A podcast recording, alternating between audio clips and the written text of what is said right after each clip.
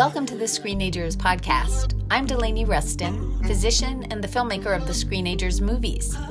And this summer, I'm recording podcasts based on my Screenagers Tech Talk Tuesday blogs and calling them blogcasts. Summer's heating up, and today I'm exploring how we can help teens have a better understanding of what makes up positive romantic relationships, including physical intimacy. Past survey of teens between the ages of 14 and 17 were asked what sources help them understand sex. They responded that helpful information was most likely to come from parents, 31%, and friends, 22%. We're a great resource if we want to take on this challenge and get better at it. I'm laughing because just yesterday, my daughter said she was walking with a friend and they were talking about trying to work out their summer jobs and whatnot. And her friend said, Well, I think success is growth. And Tessa told me that. She said, Mom, I really like that.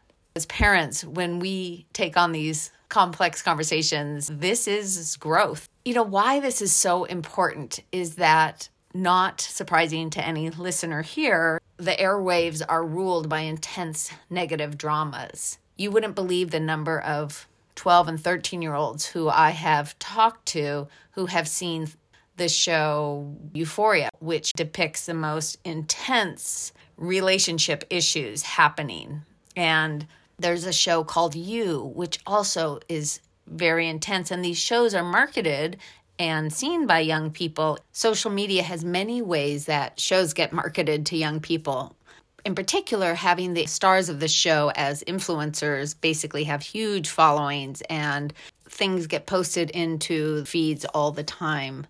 I'm always aware of how few shows depict stories of love and intimacy in teen relationships in a way that I would love teens to see there are so few media messages about the courtship phase, hand holding, having vulnerable talks, ways to maturely handle conflicts, and messaging around sexuality.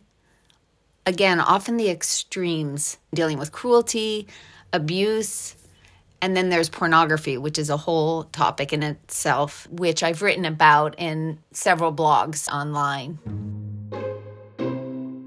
What are ways to open talks about romantic relationships? Well, first, to consider sharing your past experiences. I was talking not that long ago with my daughter, and I started to talk about the phase of falling in love with my husband. I told her how I was a ball of emotions, crying to myself a lot, like flooded with how vulnerable I felt. What if things didn't work out? I remember specifically going to a mentor in medical school he led a support group that some of us were in, and it was incredibly comforting being able to talk with him about these floods of feelings I would get. Oh, those early days. Emotions definitely change over time and hard times and good times, but the point was just talking about those early years. Tessa said, Mom, I've never heard you say it in quite that way. And we both looked at each other and I just felt really good that I had kind of let her know about that time in my life. So that can be really helpful, sharing stories from our own lives when we felt love, some of the ways that we tried to respect the other person, what made us feel like we could trust that person. Moving into the topic of physical intimacy, this is a tricky set of conversations. I know, talking to many parents, this can feel really challenging. And as a physician, I know I have a benefit in that I'm used to talking with teens about all sorts of sexuality related topics. And my job is to make the other person feel as comfortable as possible. And I found all these years that it really helps to jump in and say the words that my patients clearly want to say, but they're not that comfortable. For example, I'm thinking of a time in my clinic, a young man said to me, uh, uh, well, uh, uh I'm having uh, problems with a sex and uh, my penis. And that was my clue to help him feel more at ease. And I calmly asked, Oh, so you're having problems with is it having an erection or maintaining one or ejaculation? Is it something else? It's really my casual tone that immediately helped him end his hesitancy and he was able to just start going into the situation. So I have that benefit of just getting comfortable saying these words over and over. I've even had parents where I've said, you know what, just practice talking a little bit about this with your partner or another adult or just by yourself if you're having difficulty talking about these kind of topics. You know, we don't have to have tons of conversations about what makes for positive sexual relationships, but being willing to try and have some is clearly a benefit to our kids. It lets them know we can handle the awkwardness. And most importantly, you are laying the groundwork if your teen has an issue and needs to come to you. Not that long ago, a mom told me how her older teen, he was in a committed relationship and he called the mom because he had had sex with his girlfriend and the condom had broke. And the mom was so happy that her son knew that he could go to her to discuss the ways to handle the situation. Books, books, books. They can be such an aid. There's a series called Chicken Soup for the Soul, and it has some fantastic books on all sorts of relationship issues. I recommend Teen Love Relationships leave it on the coffee table, and sure enough, many young people are just going to pick it up and start paging through it. And if you want to be more proactive, you can read parts of it yourself and then find some discussion topics. Or you and your teen could read a part of it, and then ideas of talking about what you read would come up later on. It's full of little vignettes and letters, so you could just pick something short for a quick read and a quick talk. Years ago, I interviewed Tina Schermer Sellers. She's a researcher on religion and sexual shame, specifically the fact that it should be unwarranted. And she wrote the book, Thank God for Sex. Her book and website have resources for faith based parents and non faith based parents, but specifically different ways to talk about sexuality with kids. Another book I'm recommending is going to surprise you. It's called The Four Hour Body by Tim Ferriss. And he has a section in there about female sexual pleasure, a how to, that I think is really well done. Check it out as an adult. See if you think your child is old enough that this might be something that they should read. I know I've shared it and I think that it was very well done sexual pleasure for females is often different than that seen in the media that portrays sex. It's different and it involves other things. Challenges with these types of talks are a reality. One thing is your teen might not want to talk to you about these things. It's key to let them have control. And if it's a serious conversation that you really need to be talking about, like something around safe sex or whatnot, you can say to them something like, I really need to talk to you about one of those awkward sex kind of topics. It's going to be brief. Can we do it now? Or if not, when can we talk about it in the next 24 hours? So that can be an example of giving them some control.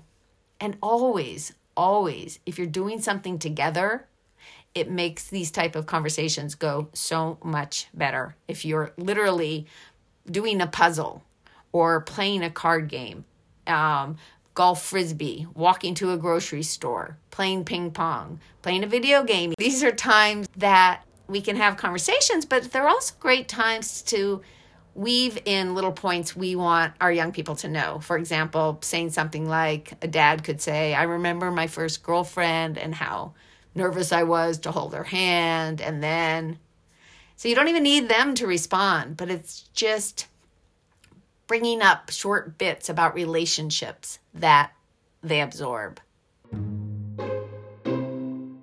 I want to move on to the topic of hookups. It's not buying into generalizations. One of the biggest ones is that young people no longer have or want relationships. They just want to hook up. It's a hookup culture. It's a false belief. It's not to say hookups don't happen, but there's an idea that somehow young people have changed and they don't want romantic relationships.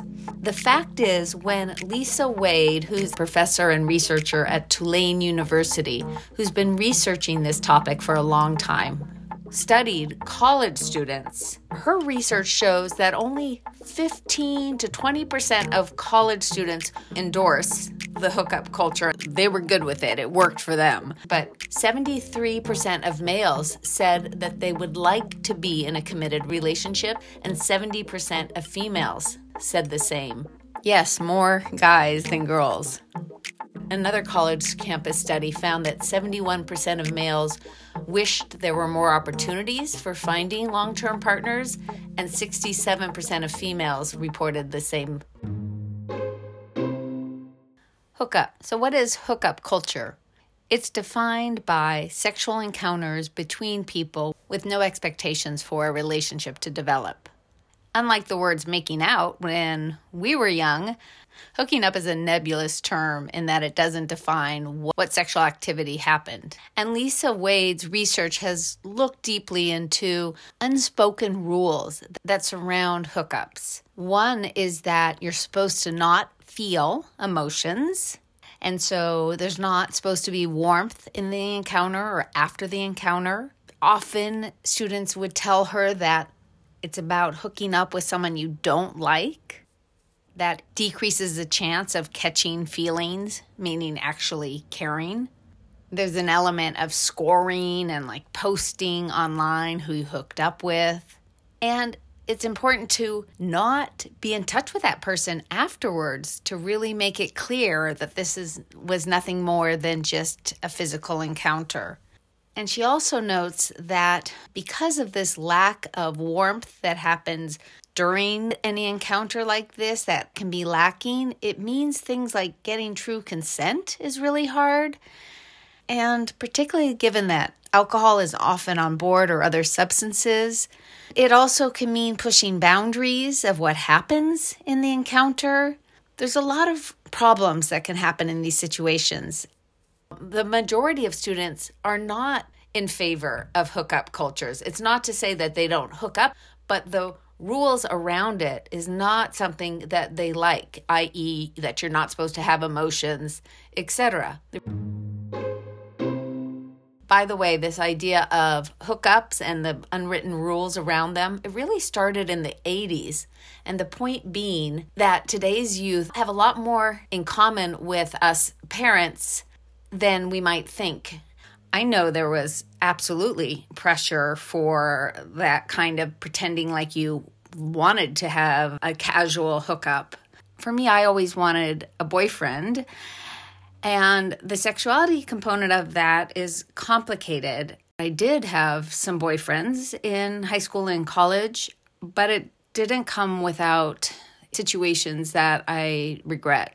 And that's partly why I'm such a believer in letting our kids have people that they can go to that can help them sort out what they really want and what do they think that they're supposed to want. From my personal experience of 30 years working with teens as a doctor and 11 years researching this topic, I'm a strong believer that many of our young people, in line with Lisa Wade's research of college students, really do want positive relationships. It's a really great time to talk with our teens about these issues. What is the stereotypical hookup culture and rules that they know about? What about the realities of things that are shared online that make it seem like everyone's not having feelings. How often do they see something like that? We should spend our time working on getting kids to be able to have knowledge and spaces for discussions about what makes up positive relationships. And heck, if you listened to this short podcast with a young person in your life, power to you. Turn it off now and ask them what did Delaney get right? What did what do you relate to? What do you not? what's the most awkward conversation you guys have had so far that they remember.